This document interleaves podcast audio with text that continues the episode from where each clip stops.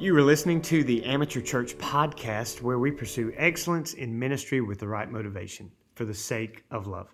I'm Pastor Matt, and I'm so thankful that you are on this disciples journey with me as this week we're reading through the book of Daniel. I think every episode I've just told you how much I love the book of Daniel. In fact, the struggle that I've had this week, more so than any other week, is trying to limit uh, my teaching on Daniel. I really wish I could just walk you through every single page uh, and every single verse. I've taught the book of Daniel, I think, three times now in the past uh, 20 years of preaching and uh, and by teaching, like doing a uh, verse by verse study. And I did it just a few years ago uh, for us on Wednesday nights uh, at the church. And I'm ready to jump back in. I know I've got to limit myself even this week in in in teaching everything, but I, I, just I love the book of Daniel.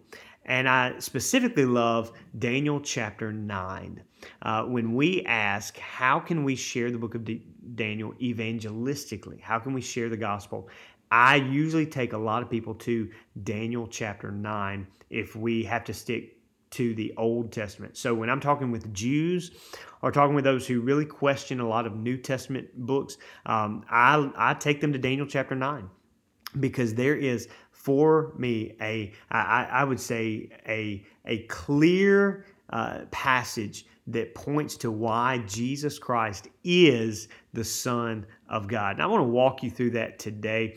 Uh, I, I, I, do want to share with you, and I'll probably mention this at the end, but uh, I just got done um, recording a series uh, on eschatology or end times, and uh, my dad uh, recorded that, and uh, we've got uh, at least 15 videos, I think, a 15, uh, 15 to 18 video lecture series that's going to be coming out pretty soon, where I walk people through my interpretation of Scripture. Um, uh, of, of the end of times. I've preached it several times. And uh, so we just wanted to put it in a video lecture series and, and get that out to people. And, and uh, in that, I take a whole lecture series, a whole video, probably about 30 minutes worth on what I'm about to share with you Daniel's 70th week from Daniel chapter 9. So um, uh, you can call this a commercial plug uh, as part of this. But if, if what I'm saying today maybe doesn't make a lot of sense or you're, um, you're still fuzzy on some details,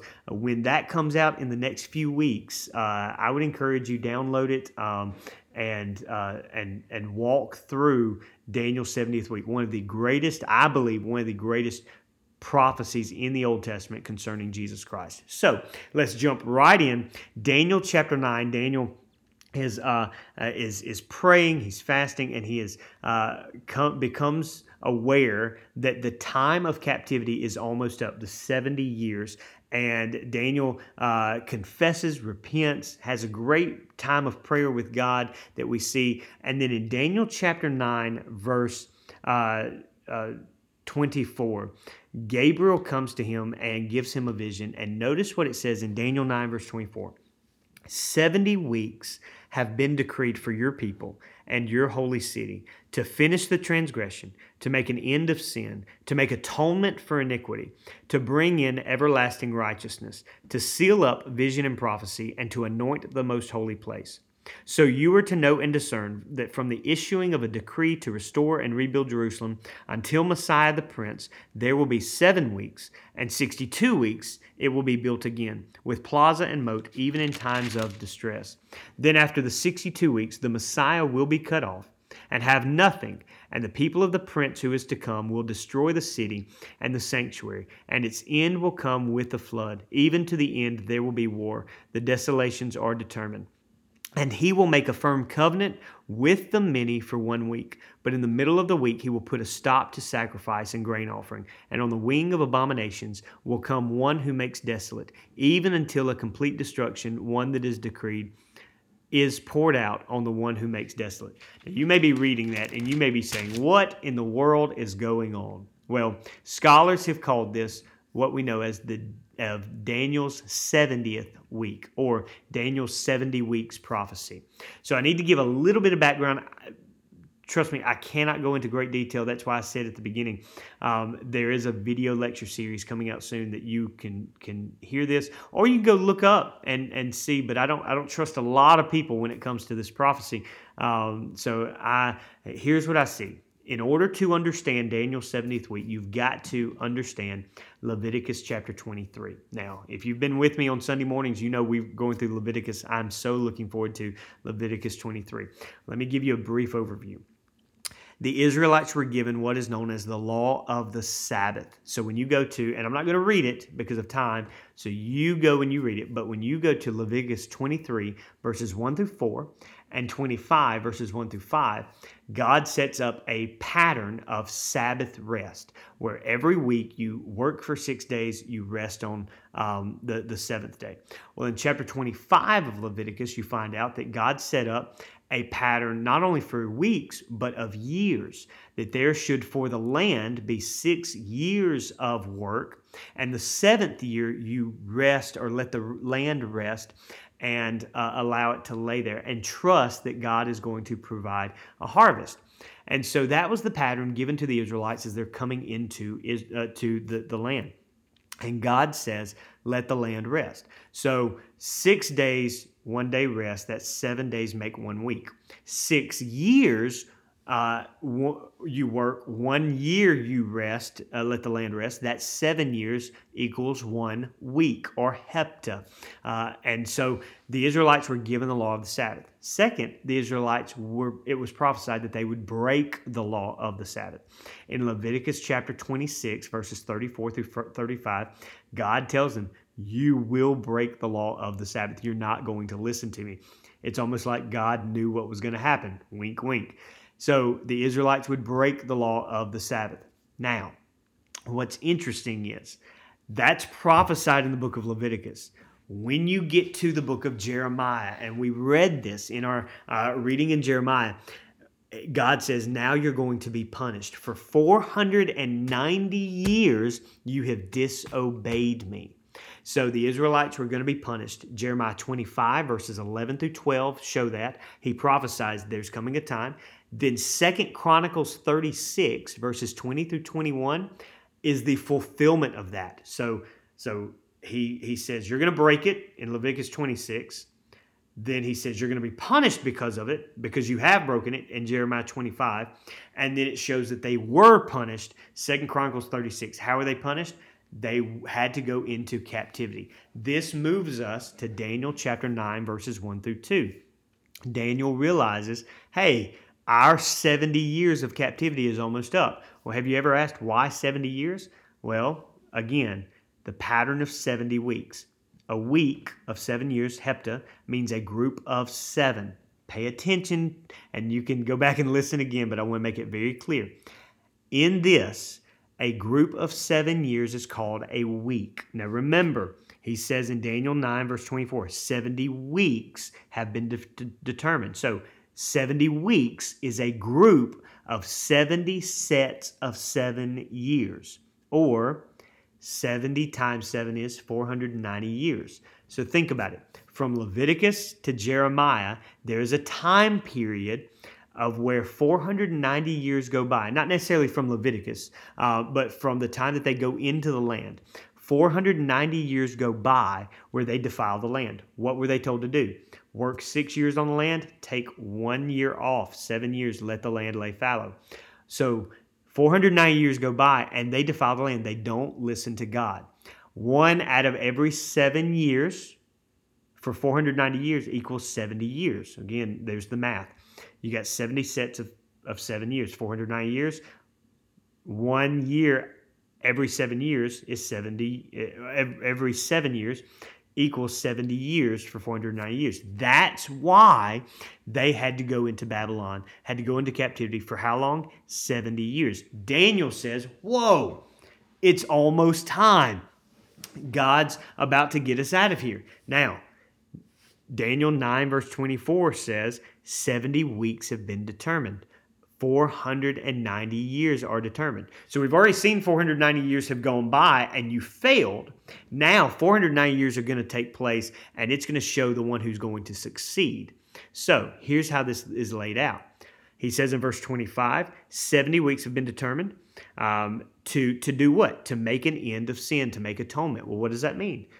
Well, for the end times to be fulfilled, sin has to be vanquished with the cross. So in verse 25, he says there will be seven weeks and 62 weeks. So you get seven weeks plus 62 weeks is 69 weeks. Okay, so if you're not a math major, understand this is how this, this works out. Seven weeks, he says that from the issuing of a decree to restore and rebuild Jerusalem until Messiah the Prince, there will be seven weeks plus 62 weeks. So until Messiah the Prince. That means from the time that Israel is given the command to go back and rebuild to the time of Jesus Christ, 69 weeks. Well, what does that mean? Well, 69 weeks times seven years is 483 years. If I simplify it, it's seven weeks is seven times seven, 49 years. 62 weeks, uh, 62 times seven is 434 years. 49 years plus 434 years equals 483 years. Simply put, in verse 25, God, through Gabriel to Daniel, says 483 years are going to pass from the time that, you're, that, that Israel is told to go back and rebuild until the Messiah shows up. Now, here's where it gets a little more tricky. Just pay attention. According to Nehemiah chapter 2, verse 1, the Israelites received the command to rebuild. And Artaxerxes came to power in 465 BC. Well, Nehemiah 2.1 says that 20 years into that, which would be 445 BC, that's when the command is given. Now, so 445 BC, most scholars say March 14th, 445 BC, uh, that at that on that day they're told go. Now I told you 483 years later, okay, according to the Jewish calendar. According to Luke chapter 3 verse 1, in the 15th year of Tiberius Caesar uh, is when Jesus' ministry approximately began. Well, Caesar Tiberius came to power in AD 14. 15 years later would be AD 29. Jesus' ministry was roughly about three and a half years.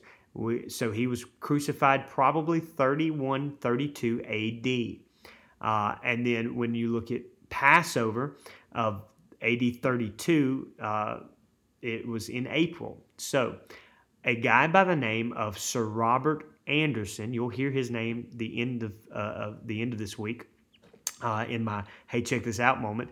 But the guy by the name of Sir Robert Anderson put all of these numbers together, and here's what he determined: that when Jesus rode into Jerusalem on Palm Sunday, his uh, proposal is that everyone, all the Jews knew, the, the Jews that studied Daniel knew that that would be the day that he would ride in because they would have the timeline seven weeks plus 62 weeks equals 69 weeks, which is 430, uh, 483 years, which is 173,880 days. What Sir Robert Anderson said, and whether you agree with the date or not, this is what he proposed from March 14th, 445 BC, until April the 6th, AD 32, which is four days before Passover when Jesus would have died. That's 173,880 days. To the day, Sir Robert Anderson said Jesus was prophesied to enter Jerusalem. Now, we can't go based on Sir Robert Anderson, and I'm not going to. What we know, though, is based on Scripture, 69 weeks were determined until the Messiah would be killed. 483 years. Now, if that's true, and I believe it is, and I have taken many Jews through that to show them it had to be during the first century. Not only during the first century, it had to be after the time of Tiberius, uh, after the first reign of Tiberius. It had to be before 70 AD, uh, the, the destruction of Jerusalem, uh, that the Messiah would come. And so you've got at least 25 to 70 AD, and it had to be in Jerusalem during that time.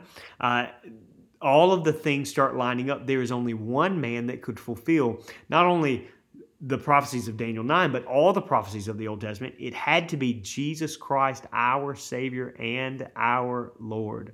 And what I love about this is that when you actually look at Daniel chapter 9, who was correct in Daniel 2, we saw that in the previous episode, in Daniel 7 and 8, uh, he is correct about the Messiah. So, what does this mean for us? Well, number one, we should trust the Word of God. Amen? Like God's word is active. And so when we share in evangelism, we point people to the word of God. Daniel 9 is true and trustworthy. Second, we should watch for the plan of God. That, that God knows what he's doing. If we can trust His word, we can watch for His plan. We could watch how Babylon fell, the Medo-Persians, the then uh, the Greeks, then the Romans, how the Messiah would come during the time of Rome, uh, for such a time as this. Uh, that that thought uh, uh, that the Book of Esther even tells us, God has a time and a plan, and then we should stand for the glory of God. Consider this. Daniel is seeing this when Babylon and uh, uh, or when when the Medo Persians are in control, and uh, Daniel's seeing this, and he still has to choose to stand for the glory of God, even in the midst of being thrown into the lion's den. But fourthly, we should share the gospel of God. I want to take you to Daniel chapter 12. Look at verse 3. It says, Those who have insight, very last chapter of Daniel, here's how Daniel closes the book. Those who have insight will shine brightly like the brightness of the expanse of heaven. Those who lead the many to righteousness like the stars forever and ever. And Daniel's told that, hey, you know, wisdom's going to increase or knowledge is going to increase. People are, things are going to take place. But the most important thing you can do is lead people to righteousness. What is that? That's a call for us to do what? Evangelize. Daniel chapter 9 is an evangelistic passage. It tells us the Messiah is coming. Daniel chapter 12 is a push for evangelism. Shine like the stars in the sky. I love the call from Daniel for us to share the gospel. And, and let me remind you that as we trust the word of God, watch for the plan of God, stand for the glory of God, and share the gospel of God, there is still what I believe one week left. What do you mean one week? Well, remember, Daniel's 70 weeks prophecy. We've only talked about 69 weeks. I believe that when Jesus died, the clock stopped, but there is still a period of seven years left. And, and this is where I'm going to remind you uh, there's a video lecture series coming out on eschatology, the end times, that I want you to uh, to to to download and look at and, and watch because it will explain in more detail. But I believe there's a seven year period. The seven years is not called the tribulation. I believe the Great Tribulation fits within it for a specific time. But the seven years is just called the seven year period. It's a covenant time that is broken in, in halfway. And Jesus actually refers to it. Remember what Daniel said, uh, or what was told to Daniel in Daniel 9? A time of, uh, of desolations uh, by one who makes desolate. Jesus refers to the abomination of desolations that will take place before he returns. And so, uh, what we understand is that we should be sharing the gospel because there is still one week left. And I believe that week will culminate. And what's the purpose? Well, 70 weeks have been determined for you and your people to do what? Seal up time. The end of times, you cannot understand eschatology unless you study Daniel chapter 9. What a fascinating passage. Uh, again, I told you, I love Daniel. I love studying Daniel. I love walking people through the book of Daniel because it makes me love God even more. I can trust his word, watch his plan, stand for his glory, and share his gospel. As we close out this episode, uh, we do want to look at our Throwback Thursday, our moment in church history. Moment of church history uh, takes us to uh, the 16th century, early 16th century, with a guy by the name of Michelangelo. No, not the Teenage Mutant Ninja Turtle, but Michelangelo, who completed the Sistine Chapel, uh, which is in St. Peter's Cathedral in 1512 in Rome. I've actually had the opportunity to stand in that cathedral, in that chapel, and look up and see uh, what he had uh, what he had painted. Uh, it includes nine scenes from the book of Genesis, seven Hebrew prophets, and uh, it includes different uh, details concerning Christ. And so I want you to understand why this was so important because in that time, the 15th and 16th century, we know it as the time of the Renaissance. Uh, the Christian poet Petrarch unearthed ancient Latin manuscripts and began to distribute them and popularize them. And, uh, and in doing so, there was a, a, a revival, renewal of thinking and learning, and humanism spread. And so during this time with the uh, Latin manuscripts, uh, several different popes uh, asked uh, asked Michelangelo to uh, to to creatively uh, use his gifts of sculpture and, and painting. And so Pope Julius II, Leo X, Clement VII, and Paul III um, they all asked him to uh, to paint, create paintings and sculptures that reflected the Renaissance age. And under Julius II, he accepted the project. Michelangelo accepted the project of the Sistine Chapel. So from 1508 to 1512, he created the frescoes. Um, and then in 1534, he actually returned to paint the altar wall with the Last Judgment. Michelangelo is known for many of his sculptures, such as the David, which is uh, in Italy, uh, the Pieta, with uh, that shows Mary and uh, the crucified, uh, her crucified son, Jesus Christ, and he created what's known as Moses. And so, in all of that, we thank God for the gifts of men and women creatively that help spread the gospel. And the Sistine Chapel is one of those. Well, I hope you've enjoyed this uh, podcast episode. I know it's a little longer than usual, but I love the book of Daniel. And hopefully it encourages you to evangelize because evangelism is not complete until the evangelist, uh, the evangelized become the evangelist. I love you. I'm praying for you. Stakes in the ground.